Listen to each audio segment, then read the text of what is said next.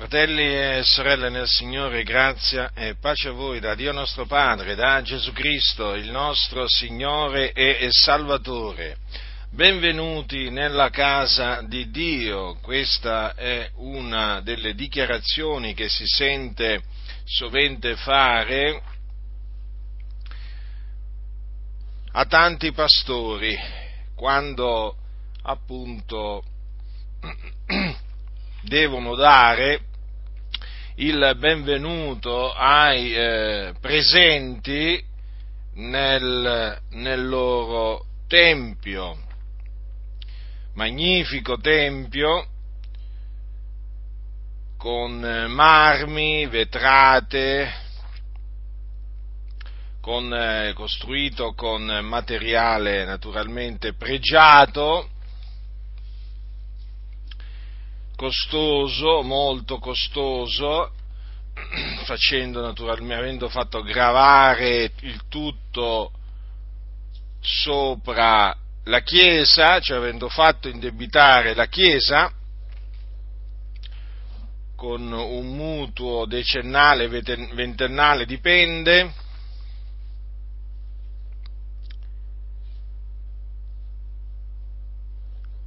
avendolo fatto costruire talvolta anche con denaro sporco proveniente dalla criminalità organizzata, cioè mafia, andrangheta, camorra, secondo,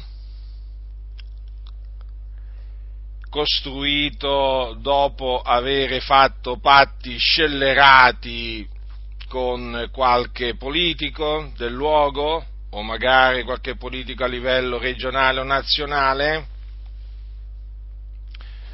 o dopo aver dato bustarelle di, so, di sottobanco a qualche funzionario dello Stato per ottenere questo o quell'altra licenza.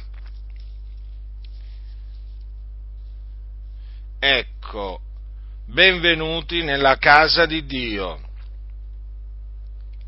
Questo è il loro saluto che fanno da sopra il pulpito, che cercano naturalmente sempre di mettere più in alto per naturalmente fare vedere che loro sono in alto e il popolo in basso, per creare questa distanza, perché questi cosiddetti pastori hanno l'obbligo di creare una distanza tra di loro e, e i semplici membri, perché loro sono qualcuno, i membri non sono niente.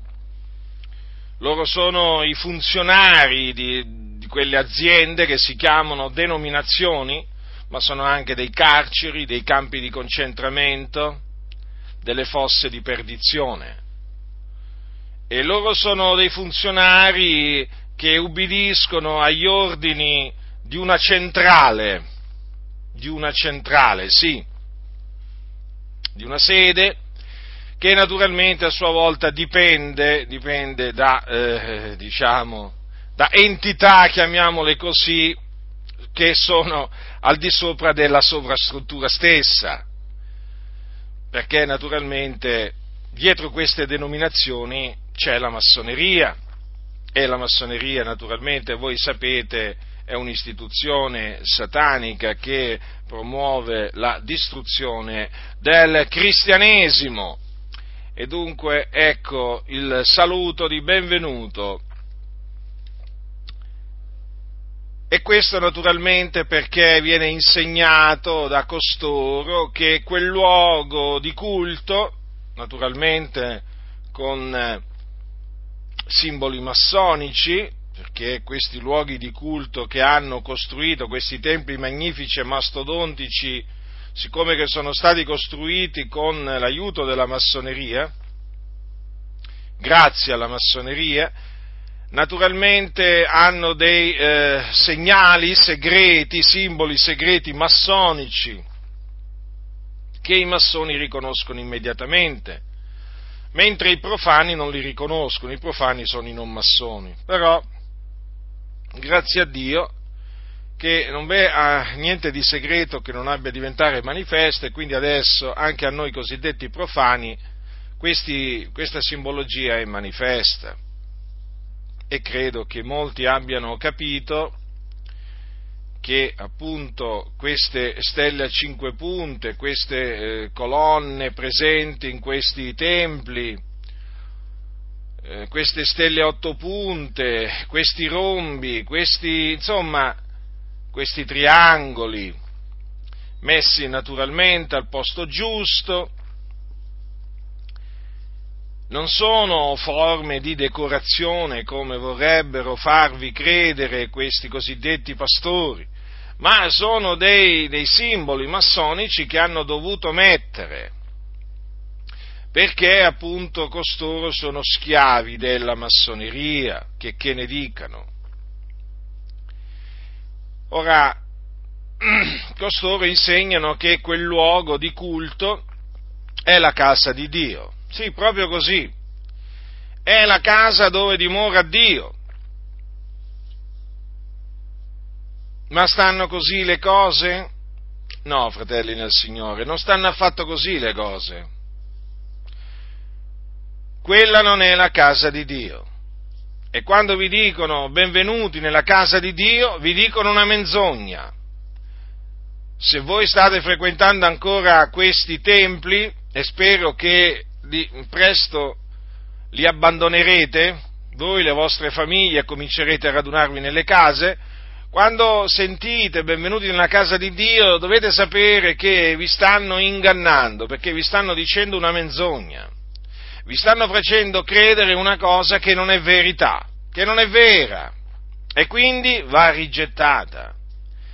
Perché dice la scrittura, la scrittura e quindi la parola di Dio che l'Altissimo non abita in templi fatti da mano d'uomo, come dice il profeta, il cielo è il mio trono e la terra è lo sgabello dei miei piedi, quale casa mi edificherete voi, dice il Signore, o quale sarà il luogo del mio riposo? Non ha la mia mano fatte tutte queste cose? Basterebbe solamente questa parte della Sacra Scrittura per eh, distruggere, annientare, smascherare, confutare l'asserzione appunto di costoro, secondo cui l'edificio di culto maestoso, magnifico che hanno costruito è la casa di Dio. Basterebbe solo questo per dimostrare quanto fallaci siano le loro parole. Parole di gente ignorante, insensata, gente che non sa discernere la destra dalla sinistra Alcuni forse penseranno che io stia esagerando, come al solito. No, non sto esagerando, vi sto semplicemente descrivendo la realtà, la triste realtà. Le cose stanno così. Costoro ingannano le anime, i semplici, con vani ragionamenti, perché il luogo di culto non importa se costruito o preso in affitto, non importa che tipo di eh, luogo di culto sia, non è la casa di Dio. Il Signore l'ha detto chiaramente. Quale casa mi edificherete voi, dice il Signore?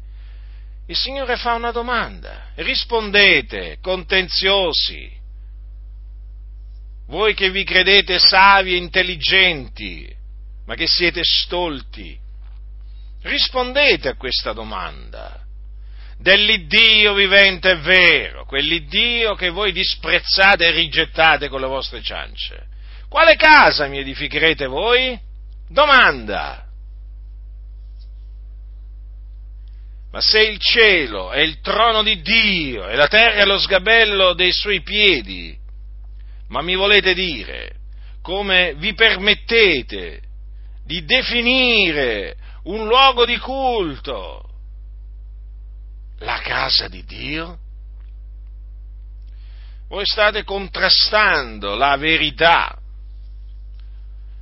quello naturalmente che siete predisposti a fare, quello che siete disposti a fare, quello che avete piacere a fare, contrastare la verità. A voi piace contrastare la verità, perché siete degli insensati, degli ignoranti, come lo erano gli scribi e farisei e i sadducei ai giorni di Gesù, e Gesù li riprese. E anche voi meritate di essere ripresi severamente, perché con le vostre ciance illudete voi stessi e illudete quelli che vi danno ascolto. Dunque, a voi fratelli, sappiate dunque che il luogo di culto non è la casa di Dio, perché Dio non abita in templi fatti da mano d'uomo. Ma allora, qual è la casa di Dio? La casa di Dio, fratelli, siamo noi, sì, proprio noi. Noi che abbiamo creduto nell'Evangelo di Cristo Gesù, per la grazia di Dio, perché Egli veramente ci ha dato di credere Infatti dice la scrittura, gli ebrei e Mosè fu bensì fedele in tutta la casa di Dio come servitore per testimoniare delle cose che dovevano essere dette, ma Cristo lo è come figlio sopra la sua casa. E la sua casa siamo noi se riteniamo ferma sino alla fine la nostra franchezza, il vanto della nostra speranza. Dunque noi siamo la casa di Dio. E Cristo è il capo della casa di Dio, perché Cristo è il capo della Chiesa. La casa di Dio, in altre parole, è la Chiesa di Cristo Gesù, l'assemblea di coloro che il Signore ha tratto fuori da questo mondo malvagio, questo mondo che giace tutto quanto nel maligno. Ecco dunque qual è la casa di Dio, non il luogo di culto con le vetrate, con i marmi, eh? Con, fatto con tutti questi materiali preziosi e costosi, no, fratelli nel Signore. La casa di Dio siamo noi, eh? anche Pietro lo conferma quando dice accostandovi a lui, pietra vivente, riprovata bensì dagli uomini, ma innanzi a Dio eletta e preziosa anche voi, come pietre viventi, siete edificati quale casa spirituale per, per essere un sacerdozio santo, per offrire sacrifici spirituali accettevoli a Dio per mezzo di Gesù Cristo. Vedete dunque, fratelli, hm? noi siamo edificati quale casa spirituale perché noi siamo le pietre viventi che formano questa casa. Questa casa dunque non è costruita di pietre morte o di mattoni, eh? o di cemento armato. Questa casa è composta da pietre viventi, pietre viventi perché appunto noi siamo stati vivificati in Cristo Gesù mediante la parola della buona novella che è questa, Gesù di Nazareth è il Cristo di Dio, parola vivente e permanente, parola che permane in eterno. In virtù di questa parola noi oggi possiamo definirci, dobbiamo dichiarare di essere pietre viventi e quindi diamo gloria al Signore, ci gloriamo nel Signore per essere stati vivificati da Lui secondo il beneplacito della Sua volontà. L'Apostolo Paolo, Apostolo dei Gentili, in fede e in verità disse, disse ai, santi, ai, santi, di Efeso queste, queste parole, disse eh, voi dunque non siete più né forestieri né avventizi, ma siete concittadini dei santi e membri della famiglia di Dio, essendo stati edificati sul fondamento degli apostoli e dei profeti, essendo Cristo Gesù stesso, la pietra angolare, sulla quale l'edificio intero, ben collegato insieme, si va innalzando per essere un tempio santo nel Signore.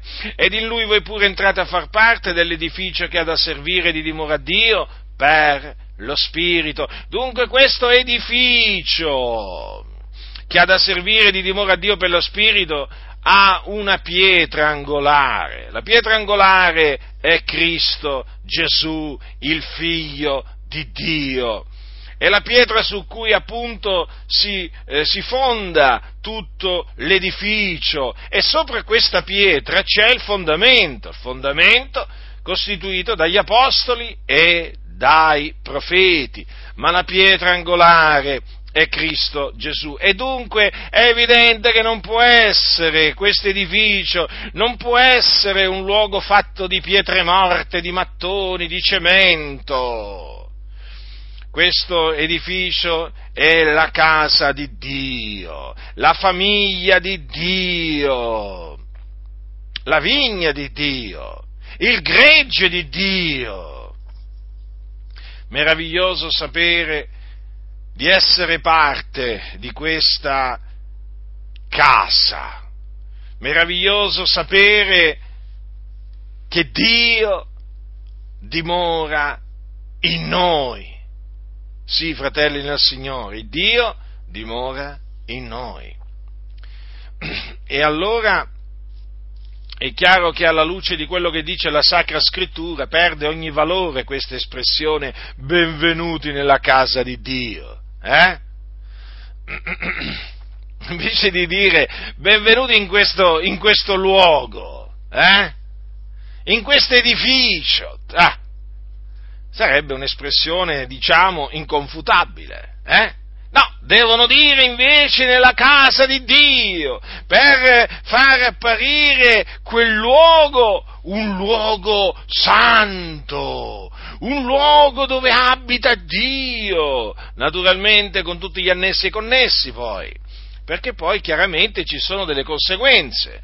Ogni, ogni, menzogna produce altre menzogne, ogni menzogna produce comportamenti disordinati, produce ciance. Le menzogne sono fatte così, fratelli nel Signore, quindi non sottovalutate, eh, non sminuite questa menzogna, perché dovete sapere che questa menzogna nel corso dei secoli, guardate, che ha fatto dei danni terribili, dei danni terribili. Guardate che questa menzogna del luogo di culto come casa di Dio ha prodotto tante di quelle false dottrine che poi alla fine l'Evangelo è stato seppellito da queste menzogne, da queste false dottrine. Un po' di lievito fa lievitare tutta la pasta e guardate che il lievito costituito da questa espressione siamo nella casa di Dio, guardate fratelli, è un lievito, diciamo, pericolosissimo eh, che produce danni enormi. Innanzitutto, innanzitutto fa credere ai credenti che appunto la Chiesa deve radunarsi in un edificio appositamente costruito per la Chiesa o comunque per tenervi il culto come se appunto non esistessero altri luoghi, eh, diciamo, dove la Chiesa si può radunare. No, la Chiesa ha bisogno, secondo costoro, di un ben preciso edificio, eh, di un tempio per tenervi culti. E, dite, e pensate che sia una cosa da poco questa? No, fratelli nel Signore, questa non è una cosa da poco, non è assolutamente una cosa da poco, perché va ad annullare la parola del Signore, va ad annullare la parola del Signore perché Gesù Cristo, il figlio di Dio, che cosa disse un giorno? il Signore disse che dovunque, eh, badate bene, dovunque due o tre sono raunati nel nome mio, qui vi sono io in mezzo a loro. Eh? Voi potete essere, voi potete voi potete essere radunati nella cella di un carcere, nella cella buia di un carcere, eh? potete fare il culto in una cella buia di un carcere, potete fare il culto in una grotta, in una caverna, sotto una tenda, eh? potete fare il culto sottoterra, eh? in un cunicolo sottoterra potete fare il culto. Eh? Che dirò? Potete fare il culto a casa vostra ho pensato naturalmente alle carceri, alle grotte, perché chiaramente pensando ai nostri fratelli che sono stati perseguitati e che sono tuttora perseguitati, eh? ma la Chiesa si può radunare in casa. Sì, in casa tua, fratello, sorella nel Signore esattamente come si radunava nell'antichità. La Chiesa primitiva infatti si radunava nelle case, era ospitale, le chiese erano ospitate, eh? ospitate in casa di questo o di quell'altro fratello. Non è meraviglioso sapere questo? Non è meraviglioso? Certo che è meraviglioso. Salutate, eh, salutate anche la chiesa che è in casa loro, eh? la chiesa che è in casa loro. Paolo ai santi di Roma saluta Pris- Prisca e Aquila. Hm?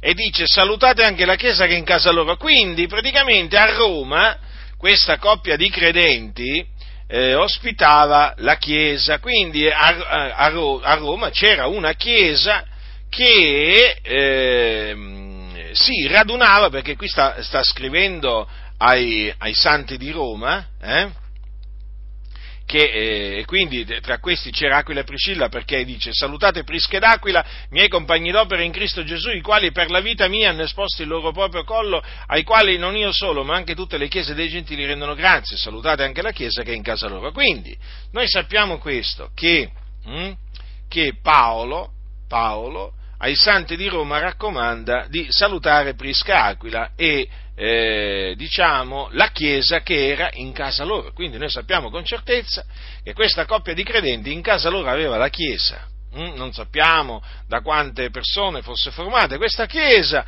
eh? non sappiamo il luogo esatto dove fosse questa loro abitazione, ma una cosa sappiamo, che eh, nell'abitazione di Aquila e Priscilla veniva ospitata la Chiesa e la Chiesa naturalmente lì faceva il culto. Si radunava nel nome del Signore per adorare Dio, glorificare Dio, magnificare Dio, eh? per spezzare eh, il pane, per fare quello che facevano i santi antichi per volontà eh, di Dio. Quindi, vedete, fratelli del Signore, il Signore è presente, eh? il Signore è presente a casa, sì, a casa tua. Non te l'aveva detto, vero, il, lo scellerato che ti dice benvenu, benvenuti, che vi dice benvenuti nella casa di Dio? No, questo non ve lo può dire. Eh, non ve lo può dire perché altrimenti poi si svuota la casa di Dio. E svuotandosi la casa di Dio, poi, come vedremo, si svuotano pure le casse. Eh? Eh sì, perché è nella casa di Dio, la loro casa di Dio, che bisogna portare il denaro e tanto denaro, perché le benedizioni di Dio si comprano. Ah, non lo sapevate? Ma certo che si comprano. Il loro Dio non è che dona gratuitamente, no, no, no, no, no. Il loro Dio mette in vendita le benedizioni, infatti loro hanno imparato dal loro Dio.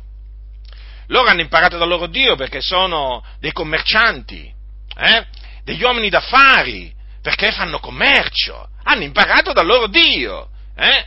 Quindi ti danno una cosa, eh, un CD, eh, eh, eh, qualsiasi cosa, eh, però a pagamento. Eh sì, perché il loro Dio, il Dio che loro servono, dà a pagamento. Quindi se vuoi una cosa devi andare alla casa di Dio e comprarla devi sborsare denaro e tanto denaro, perché più denaro dai e più favore di Dio avrai, sarai un uomo estremamente benedetto perché riceverai così tante cose, ma così tante cose, così ti promettono, eh? questo ti promettono, ti promettono la vita eterna in cambio dei tuoi soldi, ma certo, ma certo. Si dice che ai tempi di Lutero, quando, fu, quando scoppiò la riforma protestante, c'era un, un, frate che predicava, un frate della Chiesa Cattolica Romana, che diceva appena la moneta, no? Si sente il tintinnio della, monte, della moneta, eh? che cade lì nella cassa, eh? Una, un'anima esce fuori dal purgatorio. La Chiesa Cattolica c'ha il purgatorio, eh? sapete che è una menzogna, un'eresia. Eh? Ormai in tante chiese evangeliche che sono sorelle, sorelle di questa chiesa che si è prostituita, di questa meretrice che è la Chiesa Cattolica Romana, ormai praticamente vige lo stesso, lo stesso principio. Sborsa eh, e vedrai che entri nel regno dei cieli. Questo, questo, sì, sì. Ormai predicano praticamente tutti una salvezza per opere. È una salvezza per opere mascherata, però è una salvezza per opere. Dai a loro i soldi e avrai un posto assicurato nel cielo. Ma te lo guarda veramente, loro te lo assicurano, hanno anche delle rivelazioni a tale riguardo, eh? Infatti dicono spesso, così parla l'Eterno, il Signore mi ha rivelato, ho avuto una rivelazione e rivelazione, una di queste rivelazioni è questa, dammi i tuoi soldi e io ti faccio entrare nel regno dei cieli. O meglio, poi il Signore chiaramente sarà obbligato eh, se tu lo paghi, a farti entrare in cielo. Sì, fratelli del Signore, estremizzo il concetto, ma è così. Oramai ci sono pastori che tranquillamente dicono che se eh, la, la, Chiesa non dà, chi non dà la decima non entra in cielo, non, non eredita il regno dei cieli, non entra in paradiso. Diciamo che questi si spingono a fare questa affermazione sfacciata, ma ci sono quelli che lo pensano ma non lo possono dire proprio in questi termini, ma te lo fanno capire, perché la vita eterna per questi scellerati non è il dono di Dio, ma è la ricompensa che Dio dà a quelli che danno la decima, i quali sono i suoi fedeli servitori, sono i cari fratelli, i più cari fratelli di tutti sono quelli che danno la decima, anzi, anzi, anzi, quelli che si ammazzano per la denominazione, perché que, que, per quelli che corrono a destra e a sinistra per fare grande la denominazione, quelli sono le persone che veramente entreranno nel regno dei cieli davanti a tutti e si andranno a sedere veramente nei primi posti nel regno dei cieli. Ma certo, perché queste denominazioni praticamente sono una sorta di passaporto per il cielo. Eh?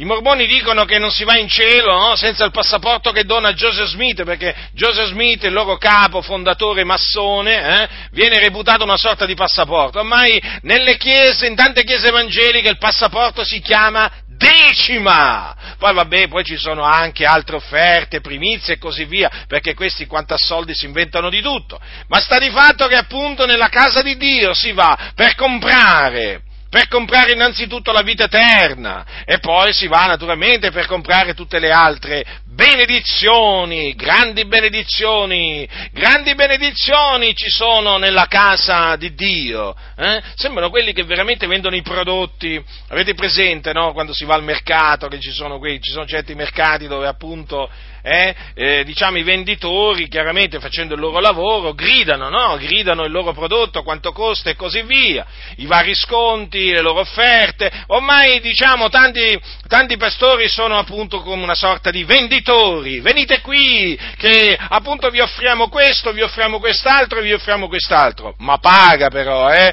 Ingresso gratuito però, sì, perché fuori dalla casa di Dio c'è scritto ingresso libero libero, libero, libero. Attenzione, attenzione, ingresso libero, sì, perché per entrare c'è libertà. Quando sei dentro però ti fanno pagare. Te fanno pagare come? Perché arrivano col cestino delle offerte, pratica antibiblica che la Chiesa non praticava, eh? te lo mettono davanti al muso. E taluni si fermano pure se vedono che appunto non tiri fuori niente, se, no, se vedono che non metti la mano nel portafoglio, alcuni hanno l'ordine di sostare davanti a colui che non tira fuori il passaporto. Il, pass- no, il passaporto, il, il, portafoglio, si deve indugiare. E si, perché manda il messaggio, manda il messaggio appunto a quello che è seduto, come dire, guarda che sono qua perché mi devi pagare, ci devi pagare, ma che ti pensi? Tu di venire nella casa di Dio eh? e, poi, e poi che fai? Non ci dai niente. Fratelli nel Signore, queste cosiddette case di Dio sono spelonche di ladroni eh? spelonche di ladri, di bugiardi, anche di pedofili, di adulteri, fornicatori, omosessuali, oltraggiatori, bestemmiatori, eh? c'è gente dietro i pulpiti di queste case di Dio che io mi domando come faccia ancora a essere dietro quei pulpiti perché dovrebbero essere veramente dietro le sbarre di qualche carcere, eh?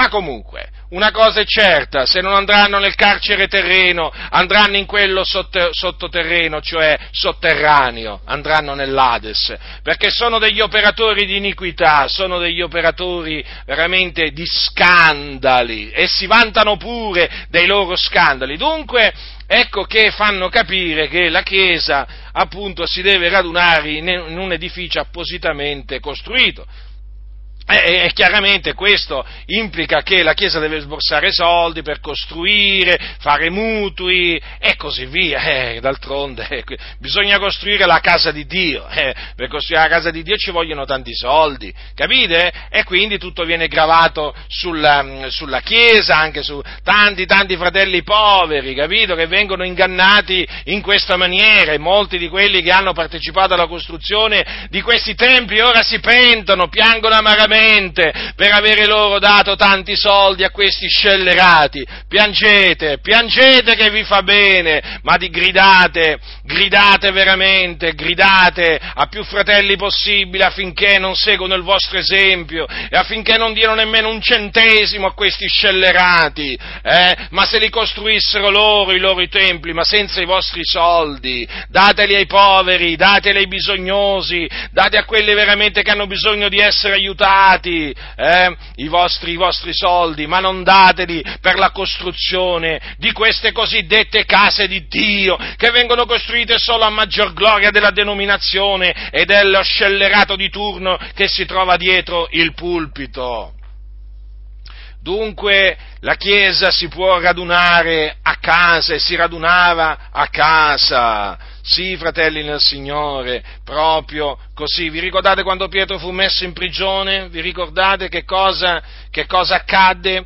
C'è scritto che a casa di Maria, madre di Giovanni, soprannominato Marco, dice, molti fratelli stavano raunati e pregavano, quindi erano, erano riunioni di preghiere che si tenevano, dove? A casa, a casa di Maria, madre di Giovanni. La scrittura dice che fervide preghiere erano fatte dalla Chiesa a Dio per lui. Vedete dunque la Chiesa? La Chiesa non è il locale di culto, la Chiesa è l'assemblea dei fratelli, l'assemblea dei santi, eh? che si raduna nel nome del Signore. Dunque smettete di chiamare quell'edificio casa di Dio, smettete di chiamarla Chiesa eh? o Tempio di Dio Fratelli, la casa di Dio siamo noi, la chiesa di Dio siamo noi, eh?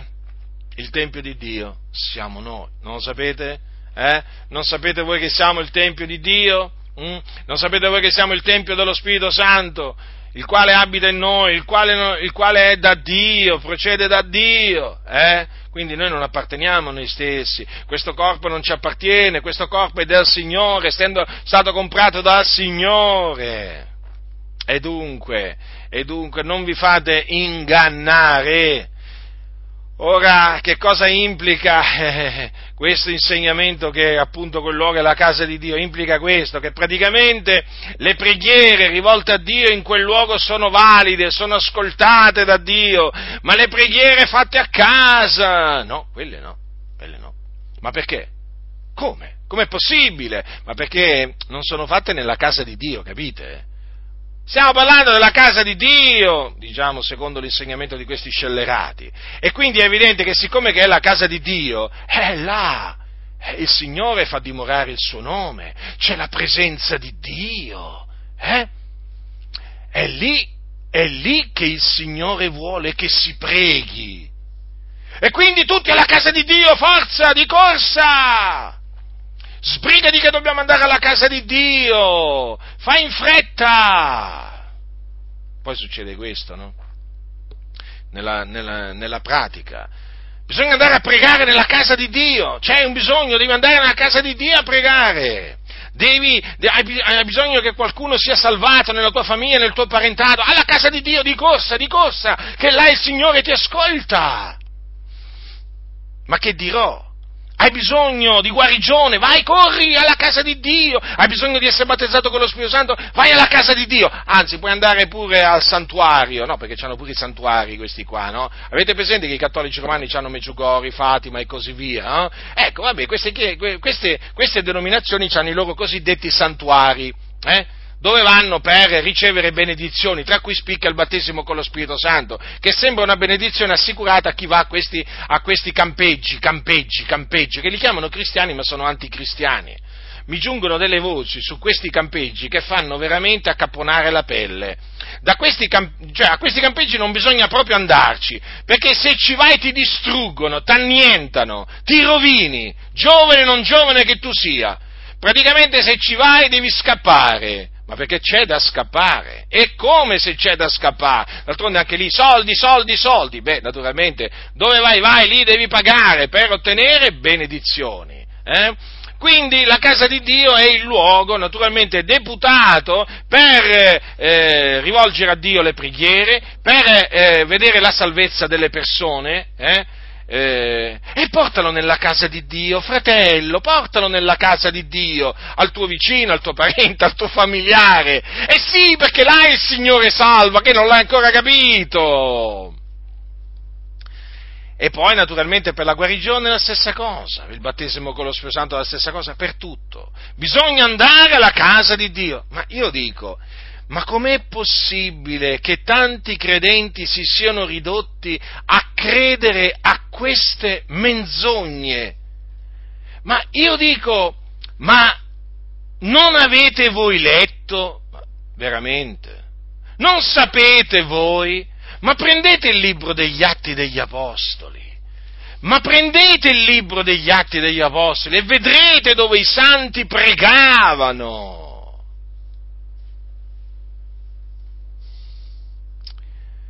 Io veramente mi indigno e mi rattristo allo stesso, allo stesso tempo nel vedere così tanta ignoranza così tanta insensatezza. Cioè, il carceriere dove fu salvato? Lidia dove fu salvata? Leonuco dove fu salvato?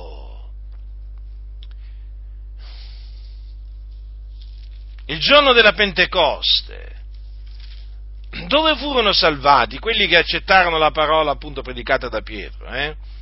Circa 3.000 persone. Dove furono salvati? Dove?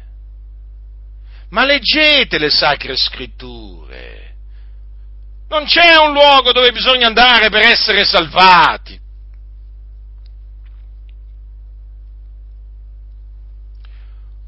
Un luogo stabilito da Dio dove bisogna essere guariti. Ma vi ricordate che cosa c'è scritto nel libro degli Atti degli Apostoli? Lo zoppo, lo zoppo da, fin dalla nascita, dove fu, dove fu guarito? Alla porta del Tempio, detta bella. Stava là a chiedere l'elemosina. Arrivarono Pietro e Giovanni. E Pietro con Giovanni, fissando gli occhi su di lui, disse guarda noi, ed egli li guardava intentamente aspettando di ricevere qualcosa da loro. Ma Pietro disse dell'argento e dell'oro io non ne ho, ma quello che ho te lo do nel nome di Gesù Cristo, il Nazareno cammina, e presolo per la man destra lo sollevò, in quelle sante le piante, le caviglie dei piedi, gli si raffermarono. Vedete? Era lì, alla porta del Tempio. Per cui, vedete? Ma nel nome di Gesù Cristo, per mezzo della fede nel nome di Gesù Cristo, quell'uomo ottenne una perfetta guarigione. Eh? E che dire di quei credenti che furono battezzati con lo Spirito Santo? Ma Cornelio e quelli di casa sua dove furono battezzati con lo Spirito Santo? A casa loro. Leggete il capitolo 10 e il capitolo 11 del libro degli Atti, del capitolo 11, la, una, la metà del capitolo 11. E appunto voi veramente vedrete dove furono battezzati, dove furono battezzati e anche salvati naturalmente, perché prima furono salvati, poi battezzati con lo Spirito Santo, Cornelio e quelli di casa sua. Mm? E che dire, e che dire eh, di quei, dei, quei, circa 12 discepoli? Paolo eh, li incontrò a, a Efeso, eh? Incontrò Efeso. Dopo che furono battezzati nel nome del Signore Gesù, Paolo gli impose le mani e lo Spirito Santo scese su di loro e parlavano in altre lingue e profetizzavano. Vedete?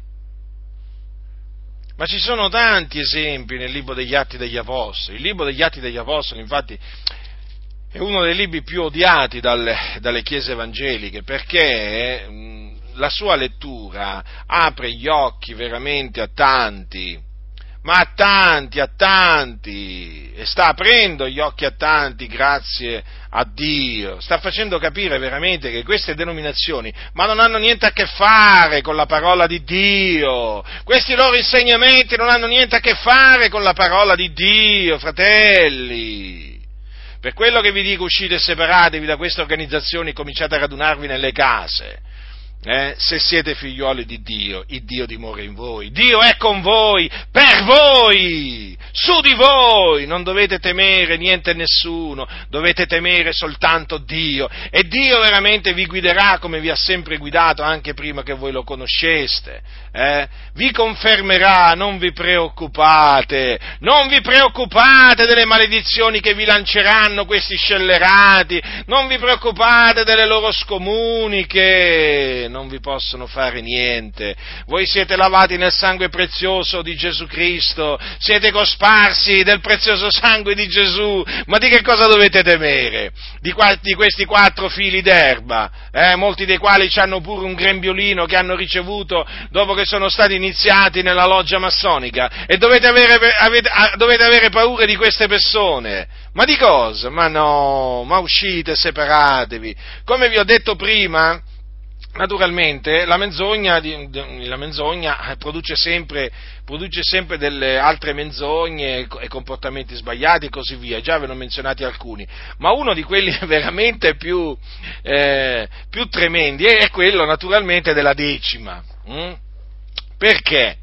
Perché siccome che eh, praticamente mh, questi sono assetati di denaro, no? Questi sono assetati di denaro questi non è che vogliono guadagnare di, eh, anime a Cristo, loro vogliono guadagnare soldi, no? Allora quale migliore metodo della decima, no? della decima appunto prescritta dalla legge di Mosè?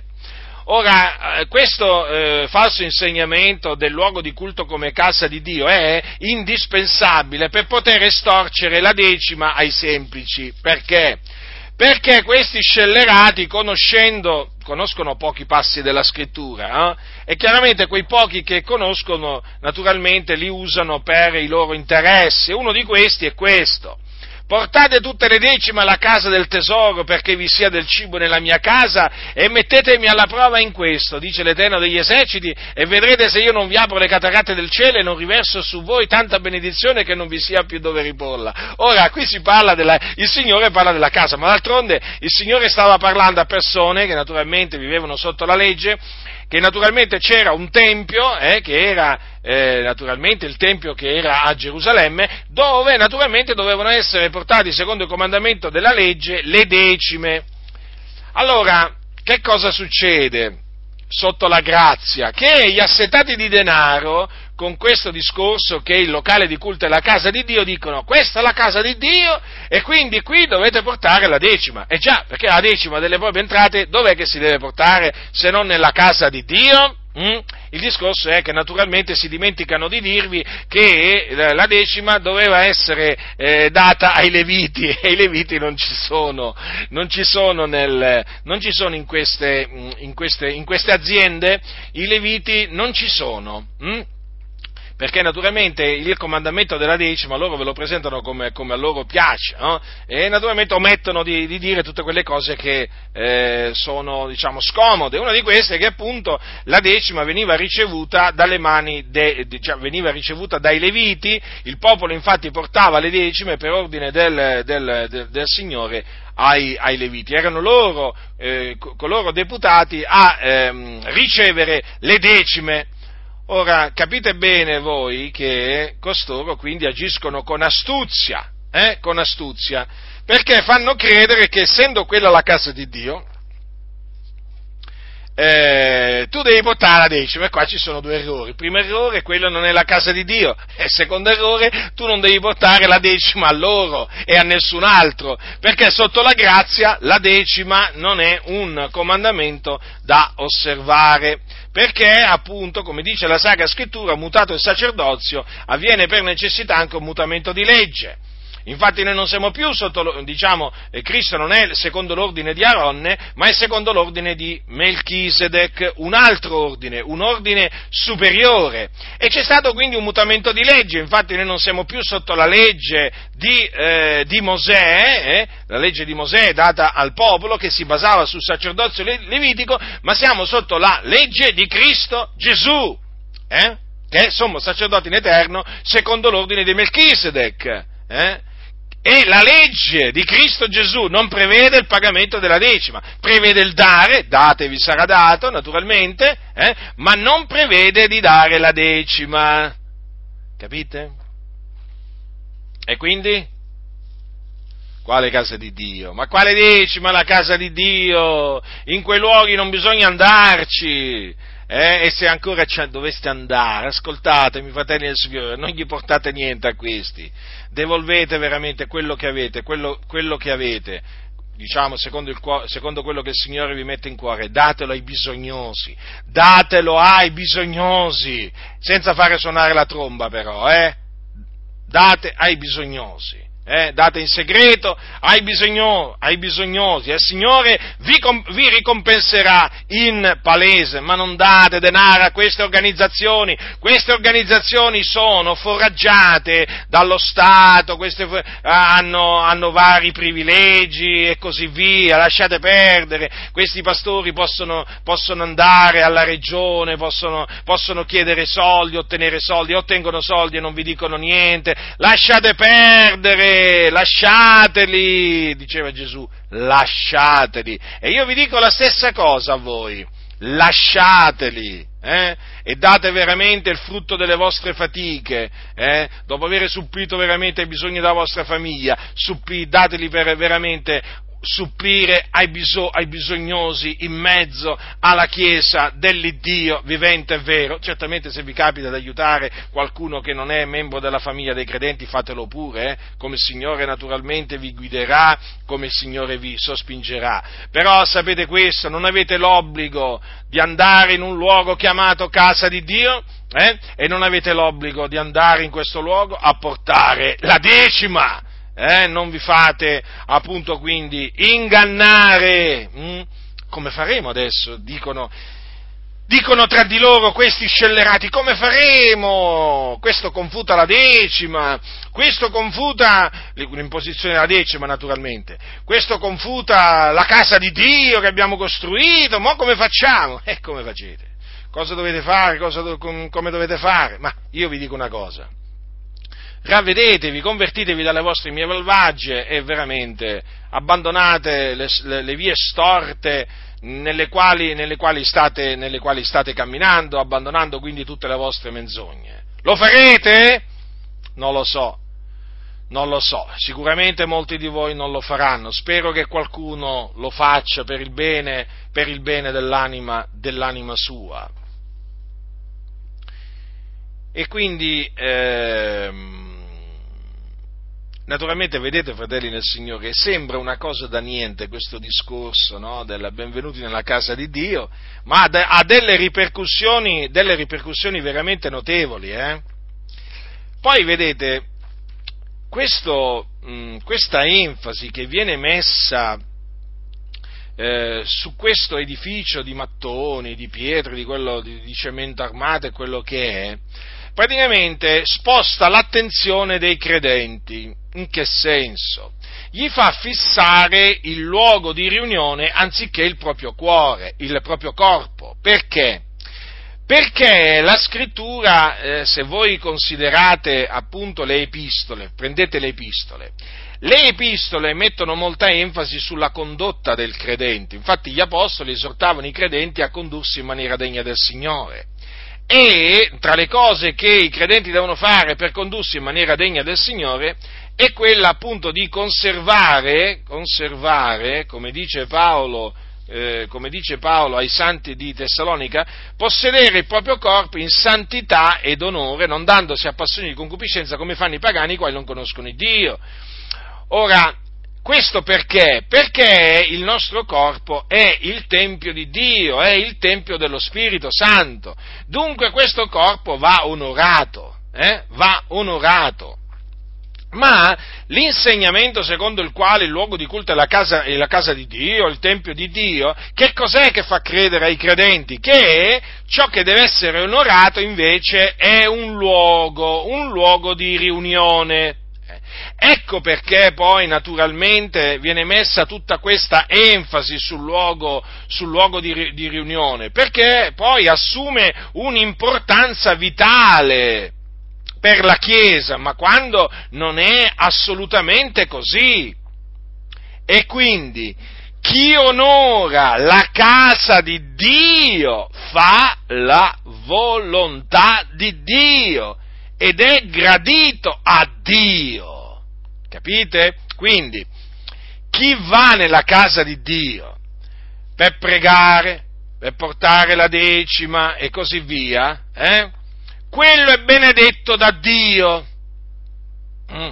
Poi non importa se una volta uscito va con le meretrici, va a rubare, abortisce, no, questo non interessa alla Chiesa alla denominazione. Alla denominazione interessa che il singolo vada là, poi come si comporta fuori dalla casa di Dio non gli interessa proprio niente. L'importante è che vada nella casa di Dio a portare soldi e pure tanti. Mm? Grazie a Dio che veramente tanti non stanno più portando nemmeno un centesimo a questi scellerati. Allora, che cosa succede? Che cosa succede? Che tutta eh, diciamo, l'attenzione del credente è rivolta a quel luogo, non più quindi al suo corpo, che infatti in queste denominazioni non ha alcun valore non ha alcun valore, perché tu in queste denominazioni tu ti puoi abbandonare ad ogni sorta di concupiscenza, puoi convivere, puoi andare a meretrici, puoi, puoi andarti a divertire, a metterti mezzo nudo al mare, ma tu puoi fare, ti puoi mettere, fare tatuaggi addosso, ti puoi, ti puoi, ti puoi vestire come vuoi, svestire come vuoi, davanti a tutti, tranquillo, non c'è nessun problema, non c'è nessun problema, tu puoi usare la tua lingua per mentire, ma tu puoi usare i tuoi occhi per andare a vedere le cose che non devono essere viste, tu insomma puoi prestare le tue membra a servizio dell'iniquità tranquillamente, l'importante è che la domenica, soprattutto la domenica, con i tuoi piedi, con i tuoi piedi ti avvii verso la casa di Dio. Naturalmente le tasche piene di soldi, ricordatelo sempre questo, eh? Eh? Perché è così e infatti si è creata questa dottrina satanica del fai come vuoi, naturalmente fuori eh, dalla casa di Dio, perché dentro la casa di Dio devi andarci con la giacca, con la cravatta, capite? Eh? Tutta imbellettata, tutta ingioiellata, tutta bella, insomma, ti devi fare vedere, capito, che sei, sei, a te donna, naturalmente ti dicono, beh, sei nella casa di Dio, fatti vedere bella, appariscente, eh, seducente e così via, e quindi ti, ti, naturalmente ti invogliono a trasgredire la legge del Signore, perché poi cosa succede? Siccome che quella è la casa di Dio, siccome che è un tempio magnifico, eh, tu donna non è che ci puoi andare vestita modestamente, con verecondia. No! Perché se tu ci vai vestita con verecondia modesta e ti dicono sorella, guarda che hai sbagliato luogo, tu ti devi fare monaca, devi andare veramente in un convento. Qui sei nella casa di Dio! E quindi, insomma, abbigliati in maniera da aiutarci ad attirare delle anime qua, delle anime che abbiamo bisogno di tanti soldi. E quindi vestiti in una certa maniera, no? Così almeno riusciamo, non te lo dicono chiaramente, ma questo è il discorso, eh? Te lo fanno capire, che naturalmente ti devi presentare in una maniera da attirare, da attirare la gente, così la gente viene nella casa di Dio, no? così dopo loro ci pensano a spolparli. Insomma, tu donna servi come esca a questi scellerati hm? e quindi, siccome che eh, servi come esca, ti usano come esca, non hai alcun valore per loro, loro non ti amano, non ti vogliono bene, ti vogliono distruggere perché ti fanno andare contro la volontà di Dio. La scrittura ti dice di non adornarti di gioielli, d'oro, di vesti sontuose, eh? di, di, vestiti con vergogna modesta. No, questi ti dicono no, queste sono cose per quel tempo. Qui adesso i tempi sono cambiati, e eh? ci credo che i tempi sono cambiati. Eh, figuriamoci, i tempi sono cambiati, sì, sì, in peggio, ma la parola di Dio non è cambiata. E quindi, vedete, facendolo vestire in maniera sfarzosa e così via, questi scellerati inducono eh, le credenti, quelle che sono veramente credenti, a trasgredire la, eh, il comandamento del Signore. E poi per quanto riguarda gli uomini, naturalmente, eh, loro devono andare vestiti in una certa maniera, e mica possono, eh, devono avere abiti splendenti, devono veramente vestirsi in una maniera veramente appariscente, lussuosa, superba. Capite? Sì. E quindi l'umiltà dov'è? Dov'è l'umiltà? Non c'è. E poi non parliamo delle macchine. Eh beh, vai alla casa di Dio, con che macchina ci vai? Mica ci puoi andare con una 500. Eh? Mica ci puoi andare con una panda nella casa di Dio. Eh? Per dire, per menzionare due macchine, diciamo, modeste. Eh? No, ma lì ci devi andare, insomma, col fuoristrada, ma lì ci devi andare col macchinone, ma tu ti presenti la domenica alla casa di Dio con una macchinicchia. Ma tu devi andare col macchinone, il pastore è il primo che si deve fare il macchinone, magari con i soldi rubati dalla, dalla, mm, dalla cassa del, delle offerte. Ah, perché ci sono pastori che rubano? Ma certo, la regola è quella, il pastore deve rubare, se no che pastore è? Perché molti vogliono diventare pastori in Italia? Ma per rubare, col concorso del tesoriere, il cosiddetto tesoriere. Hm? Poi vabbè, quando la Chiesa lo, lo, scopre lo caccia via. Via da questa Chiesa! Non ti vogliamo più, ladro! Che fa la denominazione? Lo prende e lo premia. Eh certo, i ladri vanno premiati nelle denominazioni. Ci mancherebbe altro che non vengono premiati i ladri. Sempre il premio c'è per i malvagi in queste denominazioni. E dunque che cosa, che cosa, succede, fratelli nel Signore? Che appunto la superbia viene alimentata, foraggiata in una maniera spaventosa, perché poi tutti si devono adeguare allo splendore del Tempio e quindi devono presentarsi alla casa di Dio, capite come? Avete capito? E naturalmente qui questo si collega al messaggio della prosperità, perché poi è tutto collegato, no? Più dai e più il Signore ti benedirà, più qui, più là, capite? Mm? E poi il Signore vuole che tu sia ricco, eh, il Signore vuole farti diventare ricco. Sì, sì, ma questo è il messaggio. Poi anche quelli che non lo predicano apertamente, in fin dei conti lo predicano pure loro, questo, questo messaggio. E c'è sempre la decima di mezzo, capite? Quindi considerate voi, fratelli nel Signore, questo benvenuti nella casa di Dio, quali danni provoca alla, alla Chiesa. Poi naturalmente ci sono altri risvolti. Poi ci sono altri risvolti. Naturalmente un tempio magnifico non è che passa inosservato alle autorità ai politici. Eh? Allora il politico che fa? Cerca voti. In Italia c'è la democrazia, il politico cerca voti. Allora legge eh, Chiesa evangelica pentecostale, dice ma fammi andare a vedere qua se riesco a raccimolare qualche voto. E allora naturalmente fa amicizia col pastore e sai, cosa tira cosa, allora sai, il politico ha sempre qualcosa da offrire, no? Anche il pastore ha qualcosa da offrire, che cosa offre il pastore? Ma il pastore gli offre il pulpito per fare il comizio, naturalmente ai suoi parrocchiani, e naturalmente eh, più sono i parrocchiani eh, e meglio è, eh, perché ha più voti da offrire al politico. Naturalmente il politico gli dirà non ti preoccupare, poi ci penso io, a farti avere questo, a farti fare questo, insomma, fanno amicizia.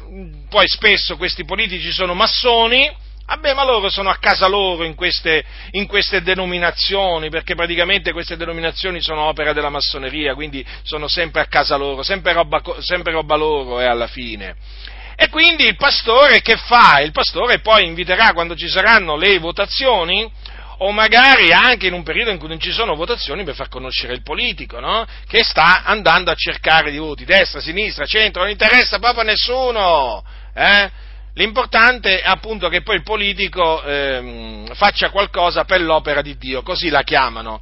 E quindi vedete che il Tempio Magnifico serve anche per, in un certo senso, assumere potenza, un ruolo importante nel paese, nella città, perché praticamente il messaggio che poi danno costoro è, oh, qui ci siamo anche noi, eh?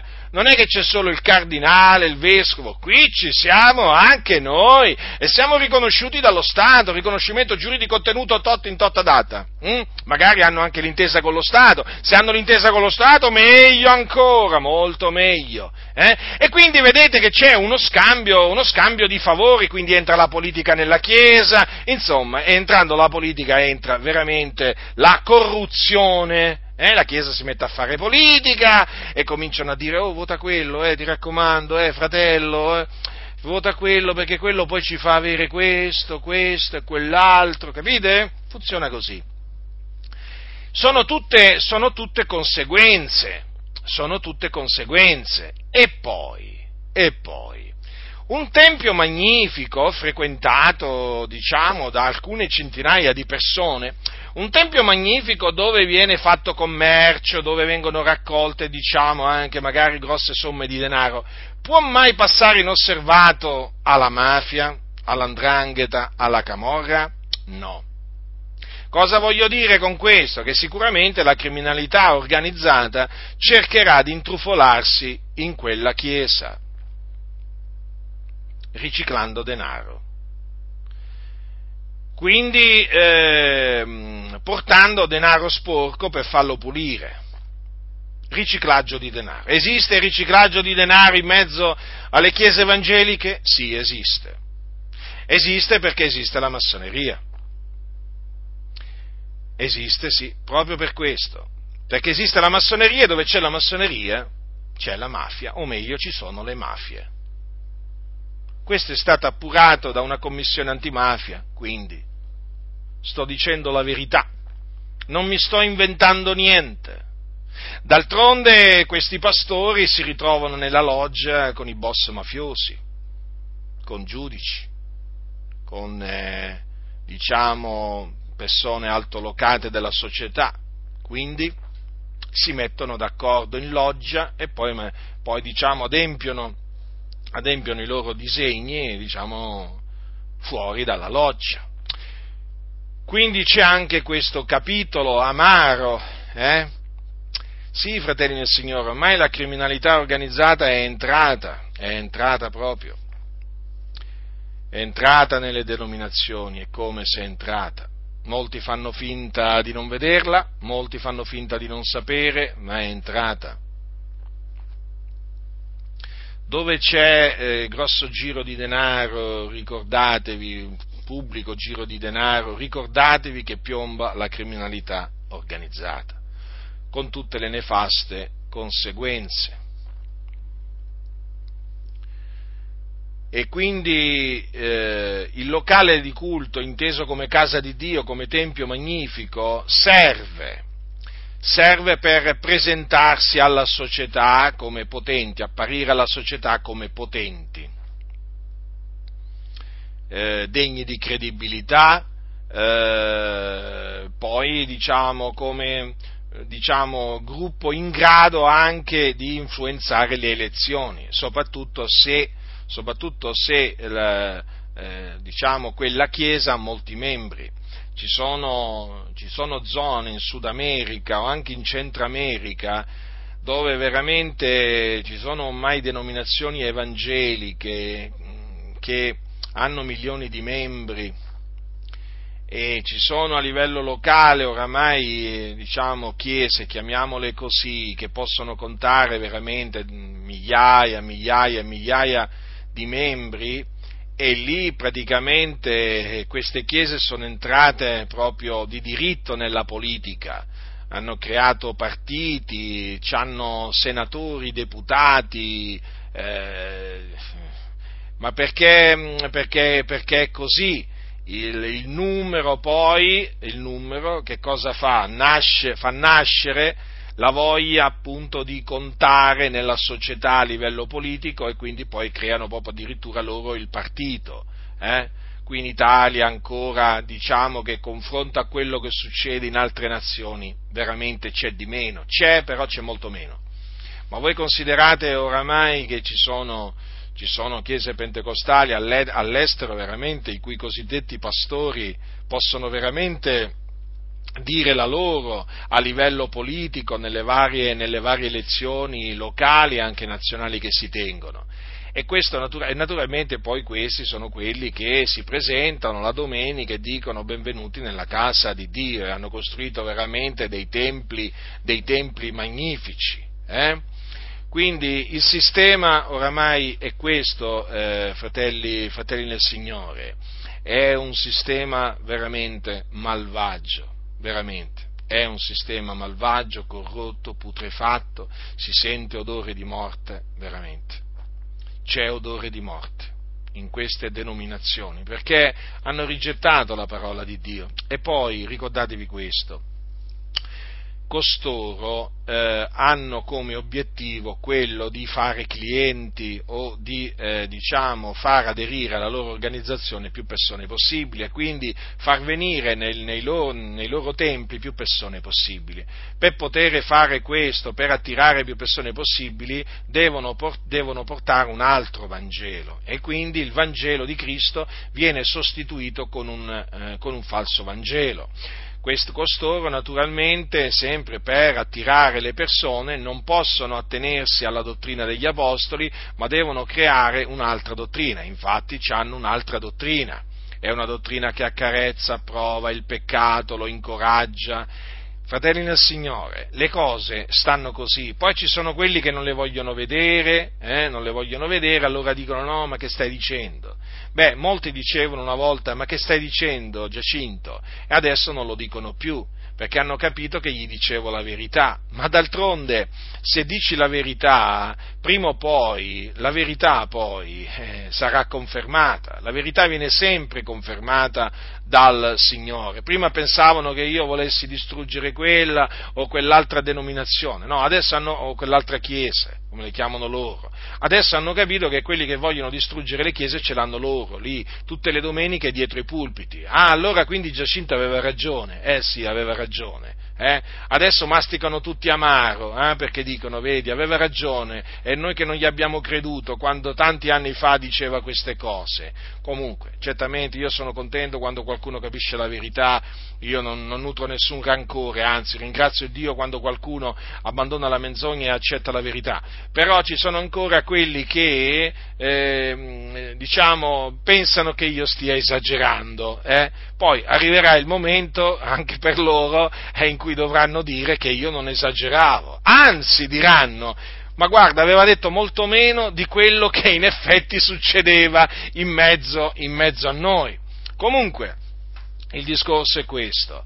Eh, la mia predicazione naturalmente verte sul, eh, diciamo, sul, eh, diciamo, sul, luogo di culto inteso come casa di Dio, che è appunto una, una menzogna che ha delle nefaste, delle nefaste conseguenze. Ma poi io quando penso che per costruire questi templi hanno veramente dovuto fare dei mutui, hanno veramente fatto pagare tanti soldi anche a fratelli, a fratelli poveri, famiglie poveri, vedove, anziani, che ci avevano poco da offrire, però li hanno, li hanno sfruttati, li hanno ingannati.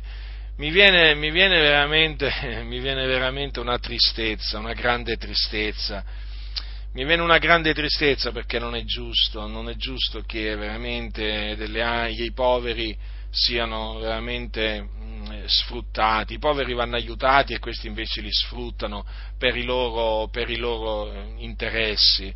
Il loro, il loro interesse è quello di diventare grandi, famosi, potenti gli apostoli facevano raccogliere denaro per le chiese per supplire ai, ai, bisogni dei poveri fra i santi, questi fanno raccogliere denaro per costruire i loro templi.